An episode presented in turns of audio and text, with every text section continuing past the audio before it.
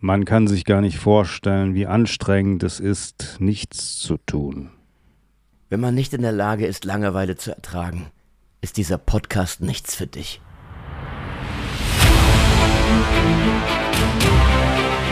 Christopher M. Peckham und Tobias Mann sind die Schauer.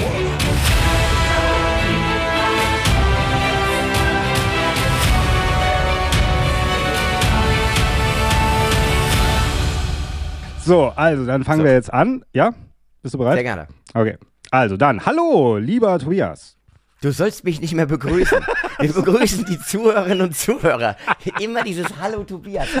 Hallo, hallo, ja, ich kann hallo. Doch, ich kann doch hallo da, dro- da draußen. Wir, wir sind doch schon die ganze Zeit jetzt hier zusammen. Wie, wir sind zusammen? Was meinst ah, ja, du? Wir haben doch schon jetzt gesprochen, wir haben das schon alles vorbereitet. Das ist doch alles nur jetzt gespielt, dass du mich nochmal begrüßt.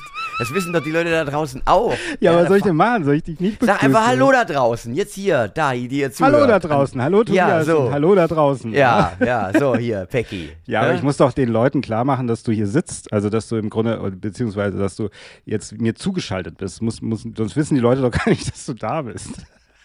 Ach so, weil, weil, das, weil das so ungewöhnlich ist, dass Nein. ich heute mal wieder bei den Schauern dabei bin, oder was? Ja, also es ist wieder Nein. heute mal eine dieser besonderen Folgen. Gut, ich fange ich fang nochmal von vorne an. Nein, ja. lass das so. Wir machen jetzt einfach weiter. Wir sind jetzt hier reingestolpert, dann machen wir das jetzt auch so. Ja, ja, ich Liebe weiß. Zuhörerinnen und Zuhörer. Ich mache es trotzdem nochmal für mich selber jetzt und sage... Was Herr Peckham versucht hat zu sagen. Hallo, hallo Zuschauer. Ja, ja, genau. So. Ich, das das fällt mir so schwer. Das fällt mir so schwer. Vor allem Zuschauer ist auch schon wieder falsch, weil wir ja vorwiegend erstmal ein Audio-Podcast sind. Ja, aber wir hatten letztes Mal, als wir den lieben Christoph Sieber zu Gast hatten, hatten wir, habe ich auch das mal als Video online gestellt. Das kann man sich angucken unter w w w punkt filmelei punkt d e. Da ist das zu finden. Weil man muss es kurz erklären für die Leute, die jetzt zum ersten Mal einschalten. Wir haben ein Mutterschiff. Wir sind nämlich ah, sozusagen die, die, die, die Tochterproduktion eines, äh, einer Videotalkshow, einer Film-Talkshow auf YouTube. Filmelei kann man sich angucken, ganz toll. Genau. Und da hatten wir den lieben Christoph Sieber da in der letzten Folge und wir haben Zuschriften bekommen. Haben wir? Chris, Chris ja, wir haben Zuschriften bekommen. Ein ja. gewisser, lass mich kurz nachgucken. Ja. Tobias Mann. Oh, der hat Tobias schon lange nicht Mann, mehr geschrieben. Ja, Tobias Mann hat geschrieben, ja. dass, äh, dass, dass Christoph Sieber öfter kommen soll in die, in die, zu, zu den Schauern. Ja, aber das, der ist sehr teuer. Das ist schwierig. Das ist natürlich, ja, so sind sie die Kabarettisten. Ja. Immer schön am Abkassieren. Ich habe ja so da jetzt sie, weißt du? fast ein Jahr weißt du, gespart für. Ja. Kapitalismuskritik auf der Bühne, aber privat schön einstecken. So sind sie nämlich alle. So sind sie alle, ja, die über die Bühnen ziehen ja. und mit moralinsauren Zeigefinger da. Nein, aber ja mal ganz im Ernst, das war doch schön, das Gespräch mit Christoph. Ja. Weil er auch uns Einblicke gegeben hat, wie, wie halt mal jemand drauf ist, der eben nicht so wie wir für den Kino äh, einfach zum Leben gehört. Also das ist ja bei, bei Christoph jetzt eher nicht der Fall. Er guckt ganz gern Filme, aber er schildert mal, wie das ist. So als, als, als anspruchsvoller Filmfreund, der jetzt aber nicht ständig Filme guckt. Das sind mal Einsichten, also, die haben wir nicht. Ja, also er guckt gerne Filme, aber er, er zerlegt die Filme auch ganz gerne dann. Außer sie sind wirklich, haben wirklich eine sehr politische Botschaft, dann gehen die bei ihm durch, aber alle anderen werden eigentlich gnadenlos zerlegt. Auch Killers also, of the Flower Moon, muss man ich, sagen. Ja, wenn, ich, wenn ich drüber nachdenke, was mag denn der Christoph? Hat er sich mal irgendwann, naja gut, er meint Angst essen Seele auf, das, was wir mit ihm besprochen haben. Ja. Ich glaube auch Fitzcaraldo. Also er ist schon eher so der ja, am experimentellen Rand. Haneke, hier weiße Band, äh, also alles, was letztendlich, wie gesagt, so eine politische Botschaft hat, findet er gut. Ja. Deswegen ist er, ist das natürlich interessant, äh, aber es ist natürlich, oder dadurch ist es eigentlich auch unterhaltsam und lustig, weil er natürlich auch Filme, die wir vielleicht ganz toll finden oder die, Zus- die Zuhörer da draußen toll finden, äh, dann gnadenlos zerlegt. Ja, ja und, und da können wir auch nochmal hinweisen auf ein für mich, für mich mit das schönste Format, was wir machen bei der Filmelei. Ja. Das erste Mal. Ja. Klingt jetzt erstmal ein bisschen versaut, ist es aber nicht. Es geht darum, dass man mit Gästen Filme zum ersten Mal schaut, also die sie noch nie gesehen haben. So Filme meistens, die man eigentlich gesehen haben müsste, wenn man sich irgendwie für Filme interessiert, aber halt, die, wo, wo so schwarze Flecken sind in der filmischen Historie, äh, in der individuellen filmischen Historie und die gucken wir da. Und da haben wir mit Christoph sehr, sehr spannende Folgen gehabt. Drei Stück meine ich mittlerweile. Bisher ne? drei. Die vierte haben wir schon aufgenommen vor langer Zeit, aber die habe ich noch nicht online gestellt. Die kommt ja, auch dann mach das Tag. mal. Ja, die, die hebe ich Sack, mir auf weißt du? für die Weihnachts... für die Weihnachtszeit. Und ähm, genau, darauf können wir hinweisen, weil wir haben nicht bei der letzten Folge, haben wir die vergessene Folge nämlich nicht, die haben wir vergessen. Also, weißt das du, wir, ist nicht dein Ernst, wirklich? Ja, so, also wir sagen, wir benennen ja immer eine Folge aus der Filmelei, die nicht so viele Klicks hat und so. Und diese Kategorie haben wir komplett vergessen. In der, äh, die, die Folge war so vergessen, dass selbst wir sie vergessen haben. Sollen wir ja. mal was ganz Verrücktes machen? Was? Wir setzen jetzt den Trenner für die vergessene Folge. Ja. Und dann kündigen wir nach dem Trenner eine Folge das erste Mal an, die nicht viele Klicks hat. Ja, und noch eine. Ich habe nämlich noch eine rausgesucht. So, dann bitte. Machen wir heute zwei vergessene Folgen, ja, aber jetzt erstmal der Trenner. Lost Interview. Ja, vergessene Folge, ganz wichtig. Erklär du es. Du kannst immer so wunderschön erklären, was wir hiermit wollen. Ja, wir wollen einfach äh, neue und alte Zuhörer, also auch Leute, die die Filmelei bereits kennen, aber natürlich nicht alle Folgen gesehen haben, weil keiner kann alle Folgen sehen. Das sagst ja du auch immer und unterstreichst das, ja. Ähm, dass die einfach hingewiesen werden auf Folgen, die einfach zu wenig Beachtung geschenkt bekommen haben in den letzten Jahren und die aber toll sind. Und wir wollen die einfach nochmal aufleben lassen und sagen, schaut euch das an, das war ein tolles Interview oder ein toller Talk. Ähm, genau. Und das ist, also jetzt haben wir gesagt, äh, die, der eine, eine Folge von dem ersten Mal. Da haben wir ja verschiedene Gäste. Wir haben eben gerade gesagt, der Christoph Sieber, aber es waren auch schon viele andere da. Martin Reinl, Gary Streber, Kenny Nachtsheim, ähm, auch Alice Köfer übrigens. Eva Habermann kommt bald, ja, die Schauspielerin Eva Habermann. Also es sind immer interessante Leute dabei. Ähm, und ich habe aber gar keine vorbereitet. Auf welche sollen wir denn hinweisen, Tobias? Du, äh, hat zwar nicht wenig Klicks, äh, nicht, nicht wenig Klicks bekommen, aber ich finde die erste Folge mit Christoph, die war spannend. Die über Star Wars, ja. Ja. Da war Weil über das Star- ist schon mal, das ist schon mal, wenn ich dran zurückdenke. Also er hat noch nie Star Wars gesehen. Allein das ist ja schon. Ja. Ist ja schon sensationell. Wo findest du so jemanden nochmal, außer du ziehst ihn aus irgendeiner Höhle raus, in der er die letzten vierzig Jahre verbracht hat, der noch nicht Star Wars gesehen hat. Und da haben wir Christoph sozusagen jetzt aus seiner intellektuellen Höhle herausgezerrt, haben ihm diesen Film ausgesetzt. Mhm. Und was er da zu sagen hat, hat uns schon in den ersten Minuten zu Tränen, zu yeah, Tränen yeah, gerührt. Genau, darauf also weisen wir das. hin. Und ja. da, dadurch, dass wir heute ähm, noch The Killer besprechen später, ja. habe ich gedacht, ach, dann nehmen wir irgendwas mit äh, Fincher. Was habe ich denn mit Fincher? Mit Fincher haben wir irgendwie noch nicht so viel gemacht, aber wir haben den erwähnt im neunziger-Jahres-Film-Special, auf was ich jetzt hinweise. Das ist vom neunundzwanzigster zweiter zweitausendeinundzwanzig, hat immerhin fünfhundertvierundachtzig Aufrufe. Aber man muss dazu sagen, es ist äh, uns eigentlich unsere erste richtige F-Team-Folge. Also wir haben vorher schon mal das Weihnachtsspecial gemacht, aber danach das erste Mal, auch übrigens das erste Mal mit Rio Junke, äh, mit seinem Quiz, das war das neunziger-Jahre-Film-Special. Und das ging, wenn ich mich richtig erinnere, siebeneinhalb Stunden oder sowas, oder? Ja, das ging auf jeden Fall länger. Ich weiß nicht genau, was für eine Lauflänge es hat, aber wir haben noch an, also wir haben das zweitausender-Special, das habe ich mal runtergekürzt. Das ging irgendwie vier Stunden oder so. Das habe ich aber runtergekürzt auf drei, glaube ich. Und, ah ja. Ah ja, wenn wir schon braucht, über Fincher sprechen, ne? Man, ja, man braucht aber Filme. Auch ein Alleinstellungsmerkmal hier im Internet, ja. Ja, und bei uns ist es definitiv Quantität. Also ja. das ist unser, wir arbeiten voll auf Quantität. Lang muss es sein.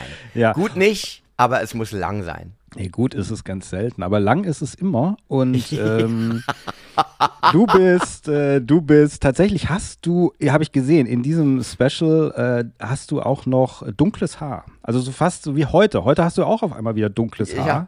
Ja, aber du bist ja so ein bisschen ergraut in den letzten drei Jahren. Und, ja, weißt du warum? Ja, wegen mir. Durch unsere, du, ja, durch unsere Zusammenarbeit. Das ist ja, muss man auch an der Stelle mal sagen, was, was mich das Jahre meines Lebens... Also ich habe Hundejahre ja. mittlerweile, die bei ja. mir ablaufen. Nee, ist falsch ausgedrückt. Also nee, anders. Ich altere schneller. Ich bin sozusagen ein, ein, ein Benjamin Button, nur andersrum. Also ich ja, ja. egal. Das sieht man Fincher. auch. Man sieht ja, das ja. auch deutlich. Und äh, bei mir ist es auch so. Also ich hatte auch noch volles Haar, als ich angefangen habe, mit dir zu arbeiten. Jetzt bin ich ja, ja fast glatzköpfig. Und ja. Ähm, ja. also T- unter T- anderem... Telly Savalas ja, aus Darmstadt. Leute ja. erkennen mich nicht mehr und äh, ja, ich versuche das denen zu erklären, dass es was mit der Internetshow zu tun hat. Aber wenn man mal sehen will, wie wir früher ausgesehen haben, als wir noch jung waren, dann schaut euch diese Folge auf jeden ja, Fall an. Da ja. besprechen wir einfach ganz viele Filme aus den neunziger Jahren und das ist ja auch so ein bisschen unsere Zeit gewesen. Genau. Und jetzt kommen wir aber von den neunziger Jahren zu den News. Ach, kommen wir jetzt zu den News? Ich dachte, wir kommen jetzt zu den Trailern. Nee, oder zu das was hast du gesehen? Wir haben so viele Kategorien. Ach, stimmt. Ja. Scheiße, okay, dann, dann schneid das raus. Nee, ich schneid nichts raus. Nein? Dann, dann, dann machen wir jetzt, was hast du geschaut? Was hast du geschaut? Bitte, was hast du geschaut? Soll ich was sagen? Bitte. Ich habe so gut wie nichts gesehen. Ich habe wirklich Nein. nur The Killer gesehen, über den wir ja heute noch besprechen. Dann habe ich die, ah doch, ich habe die Stallone-Doku gesehen. Ach, echt? Sly? Äh, Sly, genau, habe ich mir angeschaut auf Netflix. Ganz interessant, wenn man Fan ist. Ja, ich bin Ich glaube, wenn du noch keiner bist, ist es nichts, was dich fesselt. Mhm. Ähm, aber ist gut gemacht, ist im Gegensatz jetzt zu der, der Schwarzenegger-Doku, die ja drei Folgen äh, sind, glaube ich, ist es nur ein, ein langer Film, Doku-Film über ihn, sehr, sehr, ähm, man merkt, ich glaube, er hat da selber auch produziert oder sowas. Also da ist jetzt keine große Selbstkritik, nein, natürlich ist er so ein bisschen selbstkritisch und gibt mit, so, wie er so jung war. Was ganz spannend ist, er hört sich alte Interviews von sich an, was er damals geredet hat, was er gesagt hat. Und mit dem Blick von heute kommentiert er das. Das fand ich einen ganz netten Kniff und rekapituliert so ein bisschen seine, seine Karriere. Was ich bemerkenswert fand, das fand ich das Bemerkenswerteste eigentlich. Und das wird vielleicht in unserem Silvester-Special, wir machen nämlich ein Silvester-Stallone-Special bei der Filmelei, ja, dass er seine Komödien heute sehr kritisch sieht. Hätte ich nicht gedacht, dass er das so einsieht. Aber gerade Stop, äh, meine Mama schießt. Stopp oder meine Mami schießt. Oder Stop oder meine Mami schießt, genau das bewertet er rückblickend als großen Fehltritt. Ja. Und die Geschichte dazu ist natürlich auch ganz geil. Sollen wir sie kurz erzählen? Du ja, erzähl sie kurz. Ne? Ich weiß nicht, ob ich sie kenne. Mit Schwarzenegger also ist, oder was? Ja, mit Schwarzenegger. Ja, ja. Also es ist ja so, dass Schwarzenegger dieses Drehbuch auf dem Tisch hatte und es ganz furchtbar fand. Ja. Aber er ja mitbekommen hat, wie, wie kompetitiv Stallone ist und hat dann sozusagen durch seinen Agenten raustragen lassen, dass äh, Schwarzenegger unbedingt diesen Film machen möchte. Stopp oder meine Mami schießt. Und dann hat Stallone sich so dermaßen darum bemüht und hat es dann gekriegt. Und Schwarzenegger hat sich ins Fäustchen gelacht, weil er diesen Scheißfilm dann eben nicht machen musste, sondern das, weil Stallone ihn dann gemacht hat. Hm. Ja, so also so ist, zumindest die Legende. Ja, es basiert halt auch ein bisschen auf dieser Konkurrenz, dieser ewigen, die beide damals hatten und auch teilweise in jedem Film immer der andere irgendwie durch, kurz durch den Kakao gezogen wurde oder irgendwie aufgetaucht ist, ja, sozusagen. Also Schwarzenegger also kommt übrigens zur, zur Sprache. Also der wird ja. im O-Ton zu sehen, in dieser Doku über Sly. Hm. Ja, heute sind die ja, sind sie ja irgendwie befreundet, aber früher, da haben sie sich ja wie so ein latent äh, drüber über den anderen immer lustig gemacht, ja? Ja, so, ja. Also Demolition Man oder so, sagt er dann, oh, die Schwarzenegger-Bibliothek und so, und Stallone sagt, was, was soll das denn und so, oder Last Action Hero ist dann Stallone als Terminator, als Pappaufsteller zu sehen, ja, zum Beispiel in der Videothek. Also es sind immer so kleine Sachen, dass sie immer, das war ganz witzig damals, muss man sagen. Genau, okay, ja, das, vielleicht gucke ich mir das an. Ich bin ein großer Stallone-Fan, von daher, aber mal gucken, mal sehen. Was hast du gesehen? Ich habe ganz viele Sachen gesehen, so ist heute umgedreht, weil sonst guckst du ja immer alles und ich nix. Ähm, ich habe gesehen, im Kino habe ich gesehen Five Nights at Freddy's, muss ich sagen. Kennst du den? Hast du ihn gesehen? Nein, ich kann dir nur sagen, was mein Sohn dazu sagte und der war nicht begeistert. Der kennt natürlich auch das Spiel. Ja. Und der fand ihn mäßig bis schlecht. Ja, ich fand ihn am Anfang ganz gut, muss ich sagen. Er hat ganz interessant die Charaktere aufgebaut und die Geschichten, die Hintergrundgeschichten dieses Haupt von Josh Hutcherson heißt er, glaube ich. Der spielt die Hauptrolle und seiner kleinen Schwester und so. Das hat er ganz toll erzählt und auch so ein bisschen unheimlich erzählt. Und es hatte auch so eine äh, so eine Blackphone-Note, äh, muss man ganz okay. deutlich sagen, die mir gut gefallen hat, ja, und jetzt muss man wieder zu den Zuhörern sagen, wir spoilern hier, also wenn ihr das noch gucken wollt, spult vor, ähm, und dann bekommt der Film aber letzten Endes so in der Mitte, bekommt er so einen ganz komischen Grundton, weil diese automatisierten Killer-Teddybären, die Animatronics, die Animatronics, die sind am Anfang, merkt man, dass die so ein bisschen zum Leben erwachen oder dass die irgendwie lebendig sind und bringen dann auch den einen oder anderen um. Dann befreundet sich aber seine kleine Schwester mit denen und trotzdem finden die heraus, dass diese ermordeten Kinder in diesen äh, Animatronics stecken. Ja, so genau. Das halt, und das wird so, es gibt so eine komische Mischung aus eben, weil es auch sein, von dem Hauptdarsteller, der Bruder wurde als Kind entführt. Also es hat alles was mit Kindesentführung und Kindermord zu tun. Und dann aber diesem bisschen Horror-Comedy, die irgendwie in der zweiten Hälfte dann eher die Oberhand gewinnen. Das ist, die Mischung ist so komisch. Und ja, das ist halt dem Spiel geschuldet. Das ja. ist die, die, tatsächlich die Original-Backstory des Spiels. Ja. Äh, irgendwie, wie heißt der, Freddy's, Freddy Fazbear's Pizza heißt ja dieser Laden, mhm. und in dem verschwinden tatsächlich Kinder und die stecken dann wirklich in diesen Animatronics, das ist ja, und in dem Spiel geht es letztlich darum, du bist der Nachtwächter und musst halt versuchen, diese Nacht dort zu überleben, indem du immer die richtigen Türen schließt äh, oder jetzt irgendwie guckst, wo wacht jetzt so ein Animatronic auf und dann musst du da irgendeinen Gang zumachen, so ungefähr funktioniert das. Und äh, was, was ich gelesen habe, ich habe ihn selber nicht gesehen, das kannst du vielleicht jetzt bestätigen oder dementieren, dadurch, dass die den versucht haben, auf P G dreizehn zu kriegen, also die Altersbeschränkung, wo man in Amerika äh, ab dreizehn den Film sehen darf, ist er halt nicht hart genug als Horrorfilm, aber halt irgendwie hier in Deutschland leider zu hart, weil er ab sechzehn ist. Also es ist irgendwie so die Zielgruppe, ich würde mal sagen, die ist so zwischen zwölf und fünfzehn, vielleicht ein bisschen älter sogar, aber so die Hauptzielgruppe, die wird einfach nicht erreicht damit. Ja, also er genau, er ist nicht so besonders äh, blutig, aber er ist immer noch blutig genug, finde ich, dass er jetzt nicht ab zwölf freigegeben werden sollte. Dafür hat er zu viele Elemente, vor allem hat er ja auch so eine Art psychologischen Horror da drin, der einen zwar nicht so antatscht, aber das sind Themen, das ist für junge Leute, eigentlich ist das nichts. Dafür wird es zu hart erzählt, finde ich. Und okay. deswegen hat er, ist er so unausgewogen, dieser Film. Trotzdem war er unterhaltsam. Also ich hatte trotzdem keine so schlechte Zeit, weil er ganz gut gemacht ist. Und er war, habe ich gehört, sehr erfolgreich. Und es wird Ein auch sensationeller Erfolg. Am zweiten Teil, ja, Erfolg. zweiten Teil ge- gearbeitet und so. Also deswegen kommen da noch mehr Teile auf uns zu. Ja. Ich gucke mal bei Box Office Mojo, was der gekriegt hat. Hier, Five Nights at Freddy's. Und zwar, Achtung, hat... Ähm, hier, worldwide. Ich kann es jetzt hier gerade nicht rauslesen. Ist egal. Auf jeden Fall ja, sehr, über, sehr. Ja, also der hat auf das Zehnfache oder so seines Budgets eingespielt. Also der hat und, irgendwie. Und vor allem, was halt auch gesagt wird, er bringt wieder junge Menschen ins Kino. Mm. Was ich jetzt erstmal gut finde. Deswegen, ob der Film jetzt was taugt oder nicht, das steht ja nochmal auf dem anderen Blatt. Wichtig ist, dass diese Kino-Experience auch für jüngere Generationen wieder von Belang ist. Und wenn dieser Film dabei helfen kann, dann go ahead, dann macht die nächsten fünf Teile. Genau. Und dann habe ich noch gesehen, jetzt vor kurzem erst Talk to Me, den hast du ja vor längerer Zeit gesehen, gell? Den fand ich super. Den fand ich auch sehr, sehr gut. Es ist ja eigentlich eine Art Independent-Produktion aus Australien. A vierundzwanzig hat den irgendwie aufgekauft und weltweit ins Kino gebracht, glaube ich. Und es sind ja zwei YouTuber, gell, die den Film gemacht haben, die sehr mhm. erfolgreich auf YouTube waren und dann irgendwann diesen Film gemacht haben. Und ähm, ich fand den sehr äh, gruselig auch. Also ich fand den sehr, der Horror geht einem ein bisschen unter die Haut. Es ist auch tatsächlich eher ein psychologischer Horror, der da stattfindet. Und ich fand den sehr gut erzählt und sehr stimmig erzählt. Ja, ja, es ist vor allem angenehm heftig. Ja. Ähm, auch die Geschichte, die erzählt wird, ist ungewöhnlich, wenngleich ja. natürlich auch da das Rad nicht neu erfunden wird. Ja, aber es ist auf jeden Fall etwas, was man so noch nicht gesehen hat.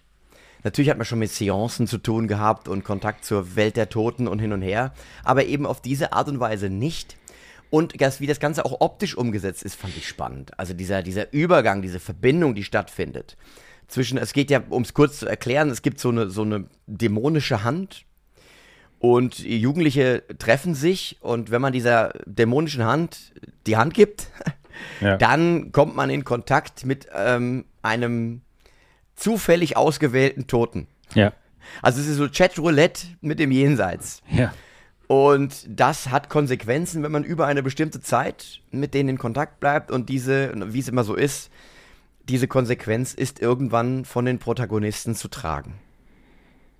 Ja, und man muss sagen, halt auch die Hauptdarstellerin, die ja in, also als Charakter schon eigentlich zu Anfang eigentlich eher labil ist, weil ihre Mutter gestorben ist und so. Genau. Also sie ist ja von Grund auf ein labiler Charakter. Also ungeeignet für diese Art von Experimenten. Ja, die sich aber da voll drauf rein oder in, in das hineinstürzt. Dann sagen die, man darf nur neunzig Sekunden Kontakt haben, sonst bleibt etwas da von diesen Geistern mhm. in der Realität.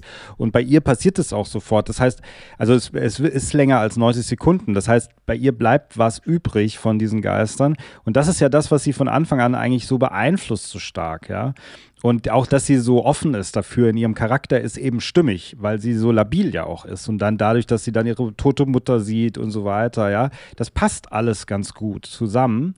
Und es gibt einem nie das Gefühl, als hätte man einfach gedacht, ja, okay, was erzählen wir jetzt noch, was gibt es noch für eine gruselige Szene? Sondern es ist eigentlich eher so eine Geschichte, die erzählt wird und die halt auch nicht gut endet.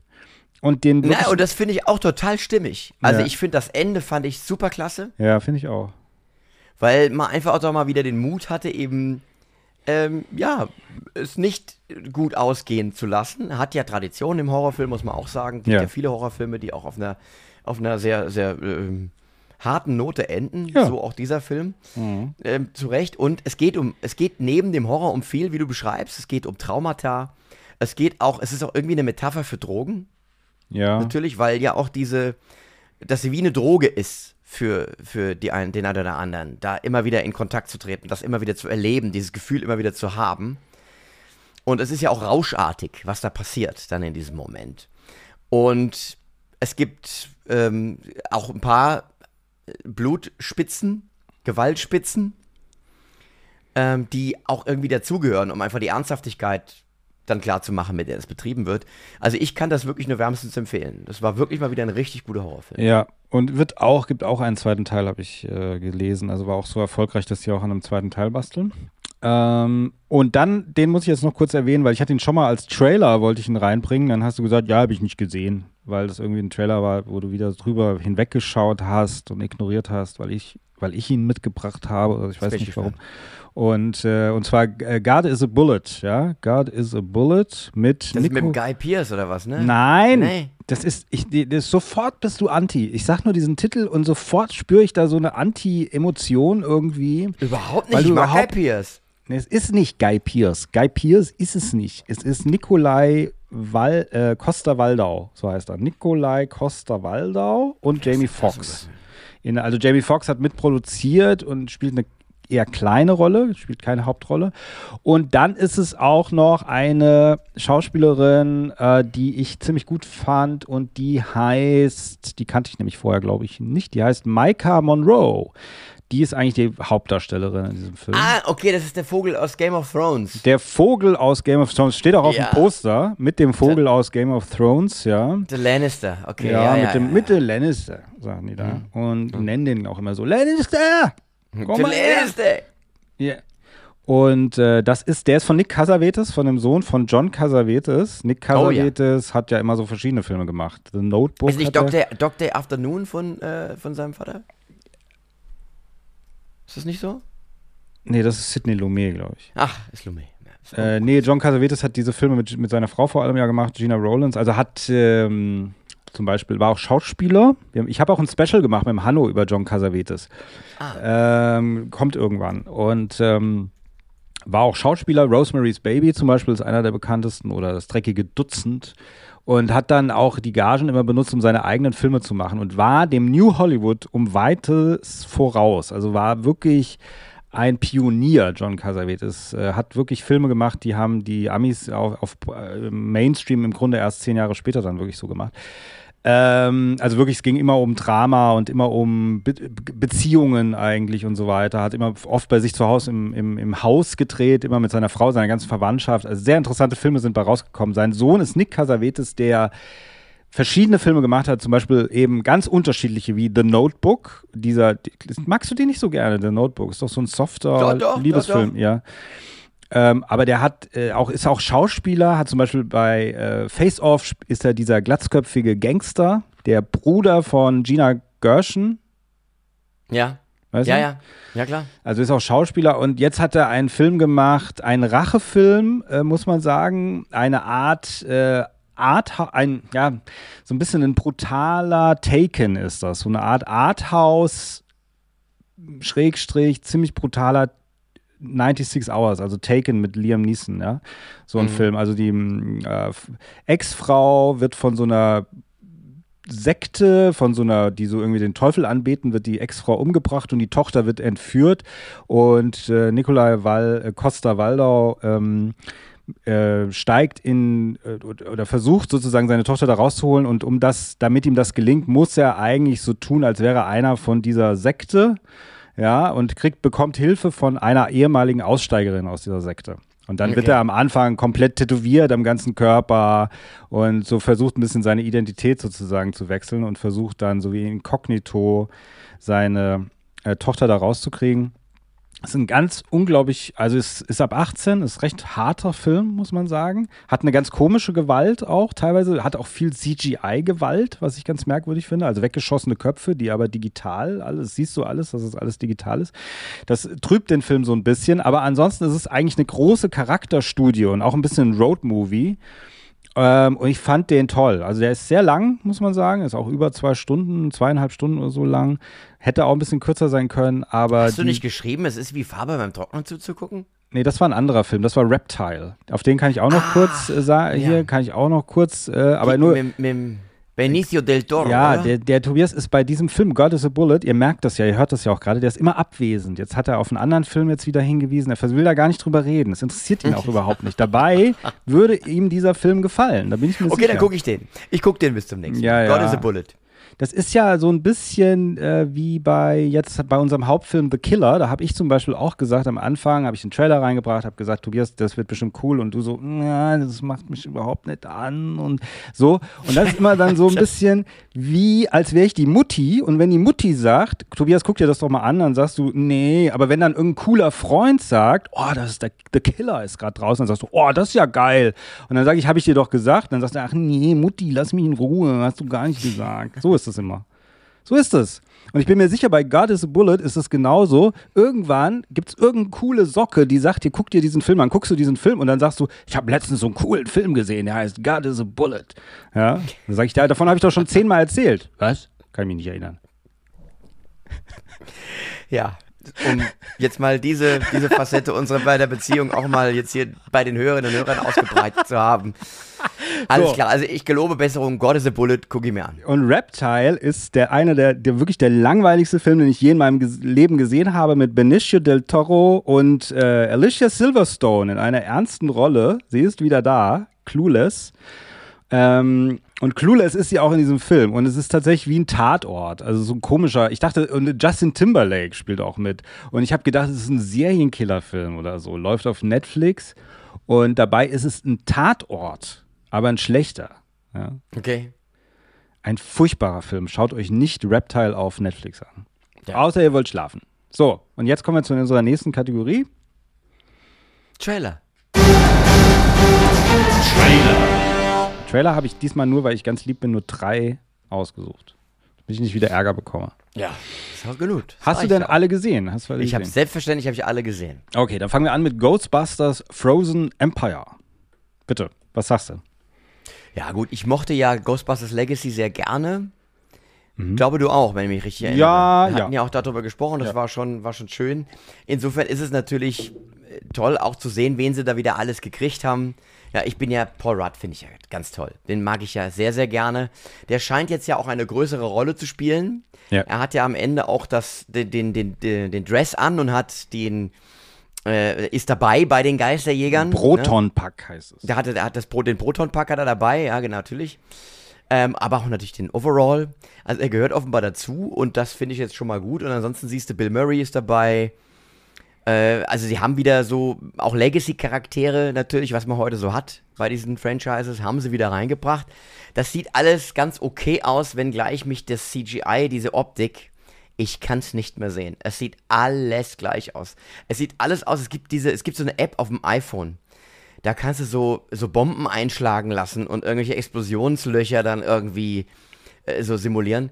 Und das sieht genauso aus. Das Zeug, was du, was du in dem Trailer siehst, sieht genauso aus. Das Eis, was dann da kommt, wo das da gefriert und wo das durchgeht. Und mir geht es einfach, tut mir leid. Vielleicht bin ich da jetzt so ein bisschen so alter Mann, der meckert. Und früher war alles besser, aber ich kann das nicht mehr, weil es alles gleich aussieht.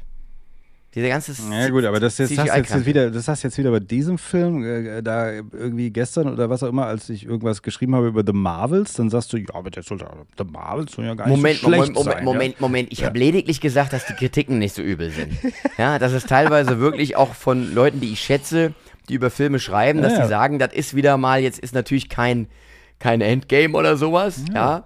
Und kein Infinity War, aber es ist mal wieder ein guter Marvel-Film. Ja, das das hörte ist, ich. Das ist wieder das Ding. Die Leute, die du sehr schätzt, die das schreiben und wenn die Mutti sagt so, nee, das du ist Du hast ihn doch noch gar nicht gesehen. Dann heißt es, du ich hast wollte ihn, ihn aber überhaupt... tatsächlich wollte ich ihn mir angucken. Aber wir kommen noch zu, dazu in den News. Ja? So.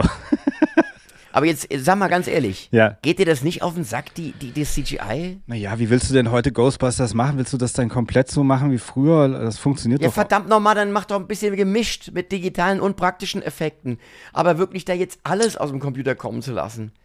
Yes, also bei Ghostbusters ist es mir, war es mir jetzt eher wichtig, dass man vielleicht, ich meine, das hat man so ein bisschen geschafft, aber äh, dass man einfach eine neue Geschichte erzählt, dass man nicht wieder das Gleiche erzählt und so. Und ich hatte schon das Gefühl, als ich es gesehen habe, ich habe was Schlechteres erwartet bei diesem Sequel. Ich habe gedacht, das wird dann wieder so wie der erste Teil, der ja letzten Endes ganz okay ist, weil er die Stimmung ja gut einfängt. Also Afterlife heißt er im Original, Legacy. Aber ja auch ein bisschen so ein Stranger Things-Konglomerat äh, ist, ähm, auch ein bisschen Kinderfilm. Also das Ding ist, dass das, das ist das, mein einziger Kritikpunkt bei diesem Film ist natürlich, die Kinder sind natürlich wieder in der, oder die Jugendlichen, aber äh, sind im Mittelpunkt und das ist ja alles gut und schön, vielleicht soll es ja auch noch irgendwie junge Leute ansprechen, aber wir hatten ja damals, Bill Murray war bei dem ersten Ghostbusters ja auch nicht zwölf. Also, weißt du, so. War ein alter Mann. Ja, war ein alter Mann. Ein grabbeliger alter ja. Äh, Mann, ja. Und das würde ich mir natürlich für die Zukunft wünschen, dass zum Beispiel, wenn ich einen Ghostbusters-Film sehe, dass dann Erwachsene da sind in dem Film und nicht Kinder, weil ich will jetzt eigentlich nicht dann irgendwie, und das ist so das Einzige. Ja, da ist wahrscheinlich Paul Rudd der Kompromiss. Ja, natürlich, aber dann, ich möchte ganz gerne irgendwie vier Typen, von mir aus kann auch eine Frau dabei sein, weil das auch wichtig ist, das sind drei Frauen und ein Mann heutzutage, ja, und äh, die dann aber wirklich äh, als erwachsene Menschen die Geister fangen und nicht ja gut, irgendwie... Ich möchte dich aber erinnern an diesen, diesen Ghostbusters-Film mit den Frauen, was da passiert ist äh, im Netz und so, an Hate dann gekommen ist, das war ja auch nicht mehr normal, ja, und da hat man es letztlich mit erwachsenen ja. Frauen gemacht, ja, Wissenschaftlerinnen. Der, der Hate war zu Recht, weil der Film war scheiße, aber Nein, doch, nicht. der Film war scheiße. Nein, du sagst immer, der, der Film, Film ist gut, aber das ist Film so. Ist deswegen gut, haben wir ja auch keine ich. Zuhörer bei diesem Podcast, weil du diese Filme, die kein Mensch mag, so hochlobst. Ja, weil, weil du genau für diese Nerds, die zu Hause hocken und dann die Hasskommentare absetzen, ich will keine Frau sehen als Ghostbuster. Das ist nicht mehr, das sind nicht mehr meine Ghostbusters, wenn das Frauen sind. Geht ja. überhaupt es gibt nicht. Ja, es gibt ja bei Mar- ich mal, scheiße, scheiße. Es gibt, es gibt ja bei Marvel, gibt es diese T-Shirts, die kannst du dir mittlerweile, also nicht von Marvel, sondern gegen Marvel, da steht äh, drauf, make Marvel male again, ja, nur mal so, weil es halt nur noch Frauen sind und das Zielpublikum sind Männer, aber es sind nur noch Frauen auf der Leinwand zu sehen. So, egal, auf jeden Fall wollte ich nur sagen, bei diesen weiblichen Ghostbusters, das war von der Cast her, als ich das gehört habe, fand ich das übrigens toll. Kristen Wiig finde ich super, Melissa McCarthy finde ich gut, ähm, die lustige, verrückte, wie heißt die nochmal? Ja, Kate McKinnon, Kate ja, McKinnon Kate heißt die, die finde ich auch super. Ähm, auch die andere Leslie. Hemsworth Ka- natürlich noch dabei ja, als, als, als aber das Skript war einfach scheiße, das muss man einfach sagen. Die Cast war super, die hätten auch eine tolle Ghostbusters-Kombo sein können, diese, diese vier Weiber, ja. Aber die, der Skript war nicht in Ordnung. Das Skript war scheiße. Und die, die echten Ghostbusters sind in so komischen Kurzauftritten als Taxifahrer oder was aber auch immer. Was war denn daran scheiße? Es war eine ganz klassische Ghostbusters-Geschichte, nee, die da erzählt wurde. War nicht lustig und war ja. scheiße. Gut, aber jetzt reden wir ja über die Zukunft und wir beide sind äh, vorsichtig optimistisch, dass das was wird mit dem nächsten Ja, aber ich habe da mehr Lust drauf, weil es wie eine Originalgeschichte ist, die da erzählt wird. Irgendein Originalgeist, der da irgendwie angreift und so. Dann alle alten Ghostbusters sind dabei, wahrscheinlich in nur kleinen Rollen, aber trotzdem, das finde ich auch toll und also ich freue mich auf den Film. So. Ja, ich mir auch. Gut, dann kommen wir jetzt zu dem nächsten und zwar äh, Kingdom of the Planet of the Apes. Wie Bitte? Stehst du zu Planet der Affen? Ich was liebe diese Reihe. Ich auch. Und weißt du was? Es ist eine der, der total unterschätzt. Ja, wird vielleicht. Kaum drüber, ich finde auch gerade die neuen. Ich meine, der damals von Helf mir, wie, wer hat, Tim Burton hat doch einen gemacht. Ja. Mit Mark Wahlberg, der war scheiße. Ja, der war ja. nicht so besonders. Und aber die letzten drei, also da, wo, wo Andy Serkis auch da quasi das, das Motion Capture ja, ja, Ding gemacht Caesar, hat. Der, genau, genau. Den Haupt, im Grunde den Hauptdarsteller. Dann, den Hauptdarsteller. Ja. Und die fand ich spitze. Die waren alle drei echt, es war eine super runde, ja. äh, super toll gemachte Trilogie. Ja. Wo ich heute ein bisschen fasziniert bin, dass überhaupt eine Trilogie produziert worden ist, weil ich glaube, so richtig derbe erfolgreich war das nicht. Hm. Da gibt es ähm, aber jetzt keinen vierten Teil sozusagen, wenn es nicht so erfolgreich gewesen wäre. Ja, keine Ahnung. Sie kommen ja immer wieder alle paar Jahre damit um die Ecke. Und äh, ich habe aber nicht das Gefühl, dass es da großes, eine große Fanszene gibt. Also da wird nicht drüber gesprochen. Es wird über Planet der Affen, über diese Reihe nicht geredet. Und ähm, ich finde das zu Unrecht. Das ist super. Und deswegen, der Trailer sieht spitze aus. Ja. Ähm, ich bin auch gespannt, was da jetzt der Ansatz wird. So, so richtig kann man die Story noch nicht erahnen. Ja, es ist ja alles immer so ein bisschen, wird ja vermischt, auch schon in dieser ersten Trilogie wird ja, werden ja eigentlich die alten Motive aus den alten Filmen eigentlich vermischt in so ein bisschen was Neues. Also sind ja Motive da und die, hauptsächlich natürlich, aber nicht alle. Ja, ich meine, der erste Film wurde ja eigentlich auch aus der Sicht, also der erste Originalfilm, achtundsechzig oder keine Ahnung, wann der kam. Charlton Heston. Wurde aus der Sicht von Charlton Heston ja gezeigt, diese ganze mhm. Geschichte. Und äh, eigentlich in den neuen Verfilmungen, Rise of the Planet of the Apes, Prevolution übrigens, dieser großartige Name, wie er hier heißt, dieses Wort, ja. was es gar nicht gibt, Prevolution, da wurde es ja aus der Sicht eigentlich des Affen erzählt. Ja. ja. Und äh, so, und dieser neue Teil, Kingdom of the Planet of the Apes, hat ja auch solche mehr noch Ansätze wie zum Beispiel Schlacht um den Planet der Affen oder so. Also so, weiß nicht, der fünfte Teil damals oder so, weißt du, aus den siebzigern. Ja. Wo ja, es ja. wirklich nur noch in dieser Zukunft gespielt hat und dann, man sieht ja auch in diesem Trailer diese Frau, also menschliche Frau. Es gibt ja diese Nora, also im Original, ich glaube, nee, Nova, nicht nur Nora. Nora ist die von Thomas Anders. Nova. Verwechsel ich immer. Verwechsel ich. Ja. ja, sind auch zwei Affen, so ein bisschen. Deswegen. ja, so, aber weißt du, so, äh, die, äh, und solche Motive. Man hat das schon gemacht in dem dritten Teil, in dem War of the Planet of the Apes, da hat man schon dieses kleine Mädchen auch äh, ja. an die Seite gestellt, die ja auch so ein bisschen war wie die Nova, ja, so ein bisschen diese, dieser Charakter. Also so ein bisschen der Love Interest von Charlton Heston war das früher. Ja, also dass man immer wieder tauchen ähnliche Charaktere dann doch auf und das Szenario ist trotzdem auch ähnlich, ja, und äh, ja, deswegen, also ich finde der erste Schuss, das ist das Einzige, was ich kritisieren würde an dem Trailer, der erste Schuss sieht nicht so gut aus, also da kommt dieser Adler geflogen, setzt sich dann auf, die, auf den ja, Arm von dem Affen. Ja, da habe ich auch so gedacht, mh. Und da habe ich gedacht, oh, das war aber jetzt nicht das beste C G I. Das war Nein, weil es hatte so eine gewisse Schwerelosigkeit, was die sie ja haben, diese, diese C G I-Dinger manchmal, yeah. dass, die, dass, dass die optisch kein Gewicht Also kein Gewicht äh, vermitteln. Und das war da so gewesen. Aber dann wurde es besser. Die anderen ja. Schüsse waren dann deutlich besser. Ja. Was ich nicht verstanden habe. Ich meine, wenn ich einen Trailer schneide, muss ich doch gucken, dass ich den optischen Leckerbissen an den Anfang setze und du nicht am Anfang schon so oh, zusammenzuckst, wenn du das guckst. Ja. Aber unterm Strich war das schon gut. Ja. Ich meckere ja immer über C G I, auch heute wieder. Ähm, da verstehe ich natürlich, dass man da diesen Weg beschreitet. Ich finde ja auch Motion Capture grundsätzlich hat ja manchmal bemerkenswerte Ergebnisse. Mhm. Ähm, und ja, wann kommt der?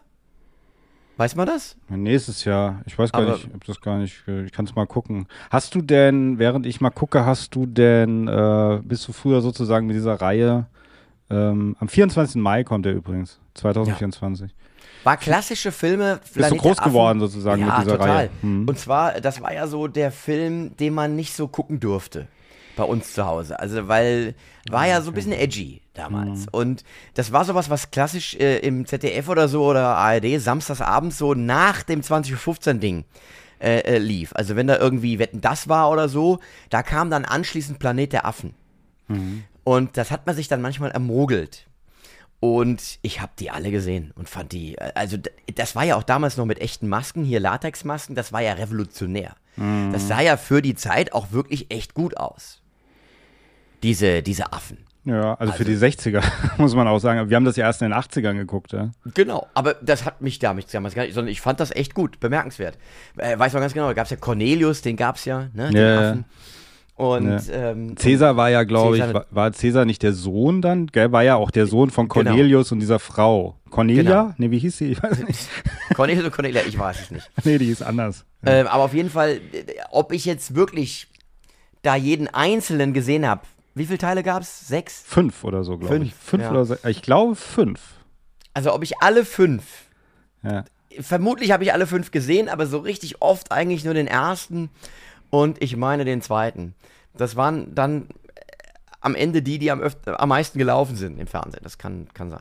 Ja, der zweite ist auch noch, Charlton Heston spielt dann auch irgendwie noch kurz eine Rolle am Ende in dem zweiten Teil. Es geht aber auch dann irgendwie um so atomar verseuchte Menschen, die unter der Erde wohnen. Die lernt man, glaube ich, im zweiten Teil kennen, die so eine riesige Atombombe anbeten. Und der zweite Teil endet, soweit ich weiß, dass diese Atombombe in die Luft geht, die ganze Erde explodiert. Und okay. der dritte Teil ist dann aber wieder wie so eine Zeitreisegeschichte, nämlich dass vorher dann eben Cornelius und seine Frau äh, in die Zeit zurückreisen, mit dem Baby oder das Baby dann bekommen. Und eigentlich dadurch, dass sie so ein bisschen Terminator, dadurch, dass sie das Baby bekommen, fängt eigentlich der ganze Planet der Affen an. Ah, okay. Weißt du? So ist das eigentlich. Ja. Verstehe. Oder wie ja, man das weiß, war ja der, das war ja, ja der Gro- einer der großen Twists der Filmgeschichte, ja, dass am Ende man sah, dass der Charlton Heston dann nicht auf einem fremden Planeten gelandet ist, ja, sondern auf der Erde. Ja. Und dann ja, sagt, ich verfluche euch! Die Freiheitsstatue. Das weiß ich noch, wieder da am Strand. Total, der Arme. Das, das war unser Sixth Sense damals. damals also so bisschen, ja. Also ich fand trotzdem diese Filme auch da mit diesen Mutanten eben unter der Erde lebend da in dem zweiten Teil und so. Das war alles so komisch. Hatte so eine ganz komische Stimmung. Es hat mich irgendwie fasziniert, aber ich fand es auch irgendwie, boah, irgendwie so ein bisschen unangenehm. Ja. Ja. Also eine ganz komische. Und wie man bei Spaceballs gesagt hat, da reiten die nämlich auch zum Schluss, falls du dich erinnerst, reiten die bei Spaceballs am Ende, reiten die Affen so am Strand und dann äh, klettern dann so, so Rick Moranis und so klettert aus der Freiheitsstatue und dann sagen die, oh nein, Spaceballs, dann ist ja der ganze Planet der Affen am Arsch. Das habe ich auch, weil ich Spaceballs habe ich auch bis zum Erbrechen geguckt, ja, nur das mal. Ja, natürlich. So, der Möter, ja, halb Mensch, halb Köter. Genau, der Möter.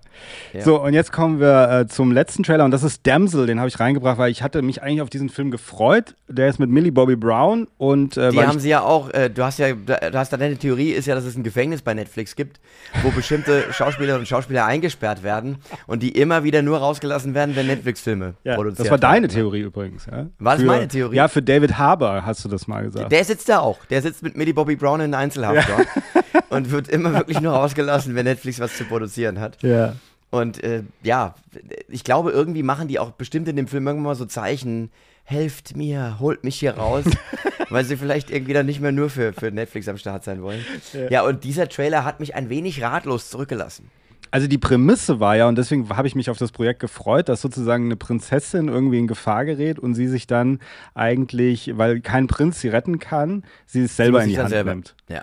So. Also eine fe- ein feministischer Ansatz. Ja. Und kommt ja auch von dieses Damsel, kommt ja von der Formulierung Damsel in Distress. Ja, genau.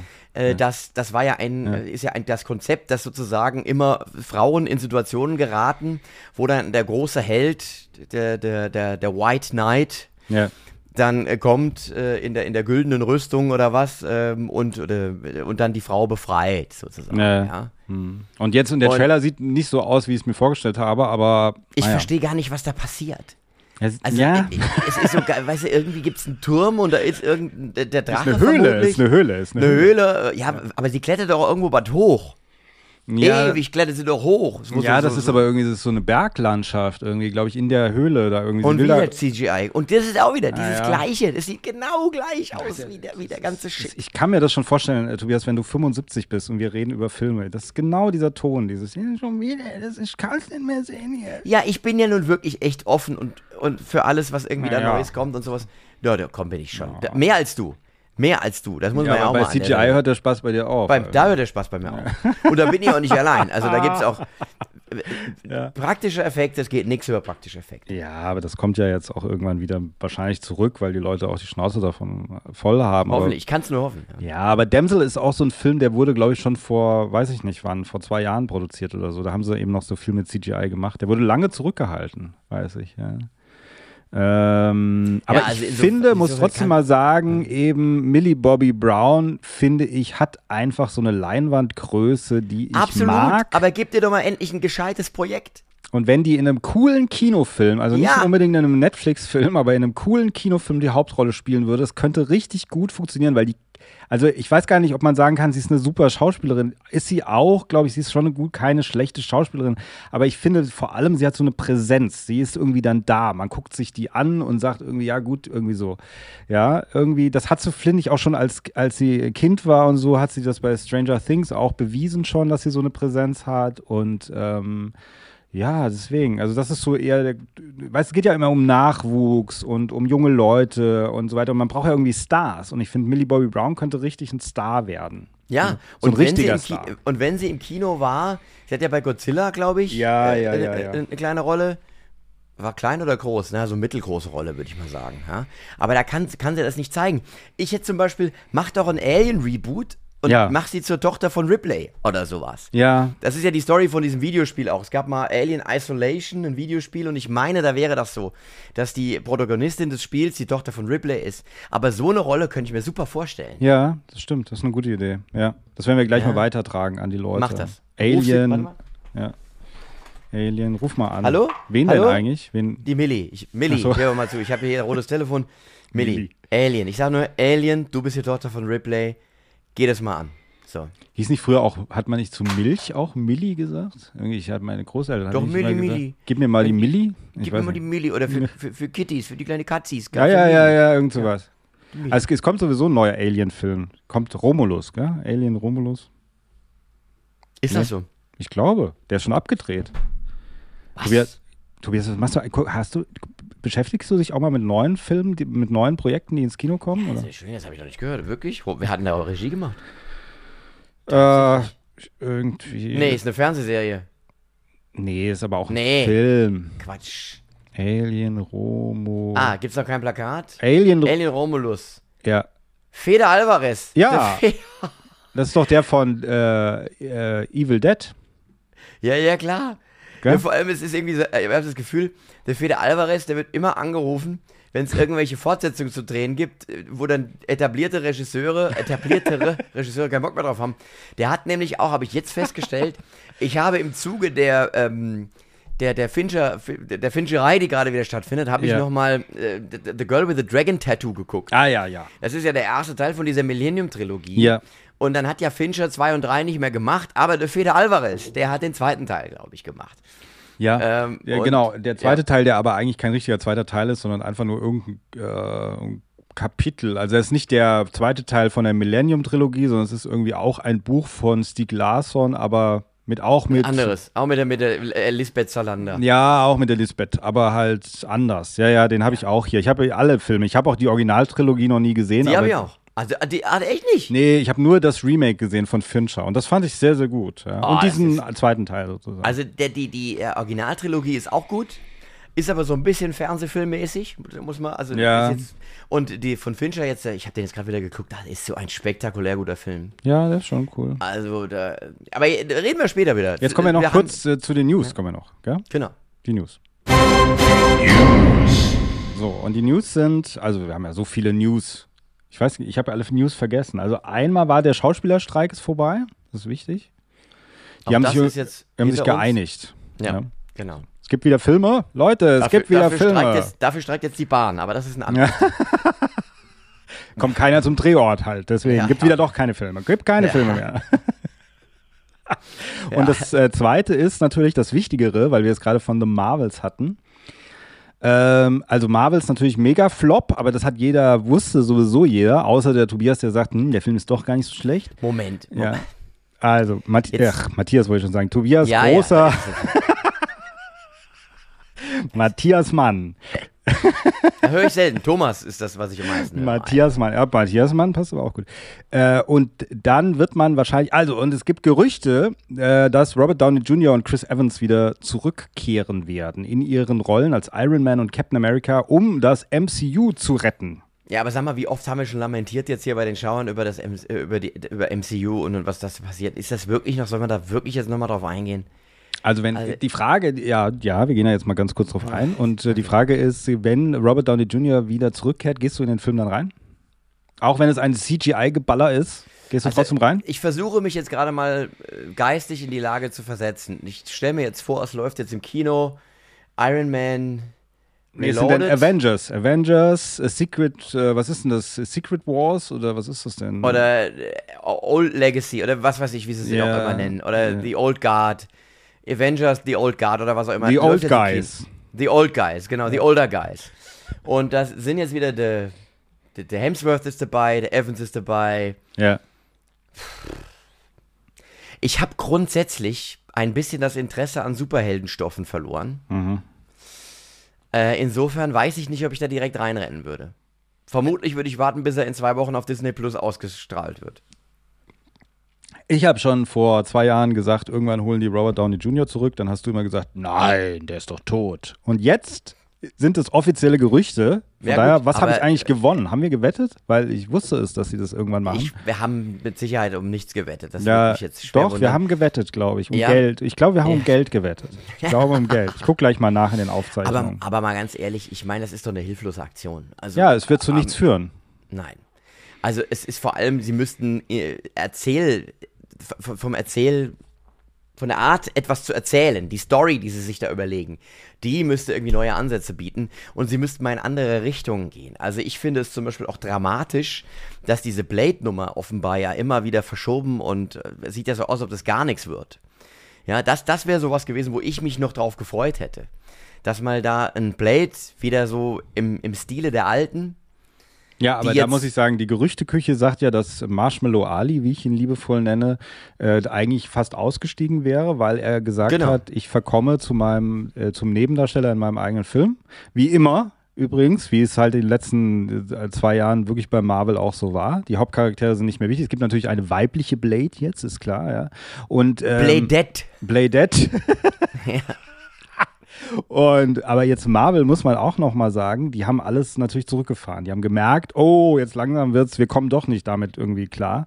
Und wir kommen damit nicht weiter, wir verlieren Geld. Und deswegen haben die zum Beispiel das ja auch jetzt zurückgezogen.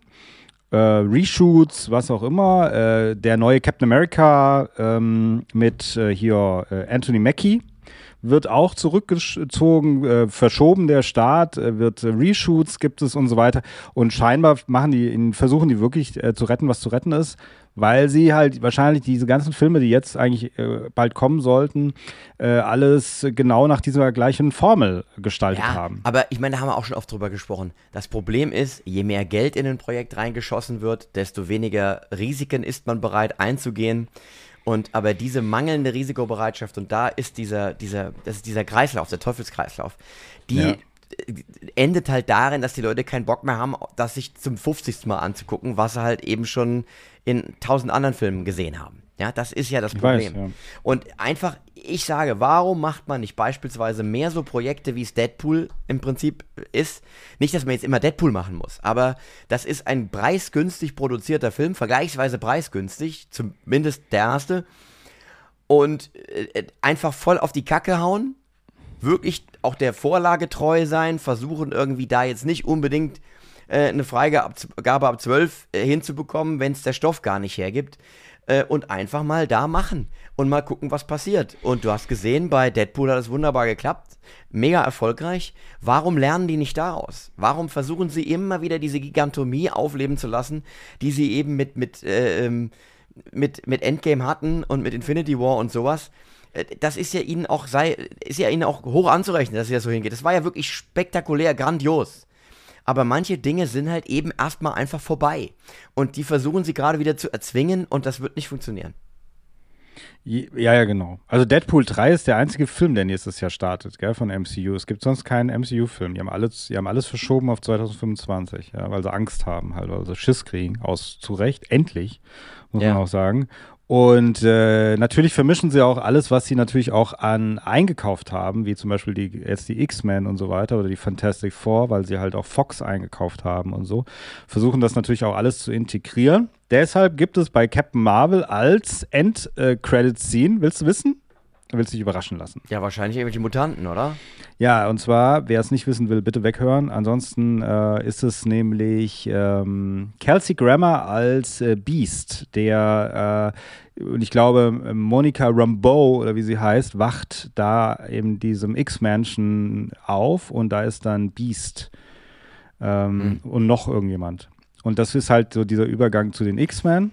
Also Comic-Fans... Da höre ich aus der Richtung, dass die sich wünschen würden, und das halte ich auch nicht für unvernünftig, einen ganz klassischen X-Men-Film wieder. Ja.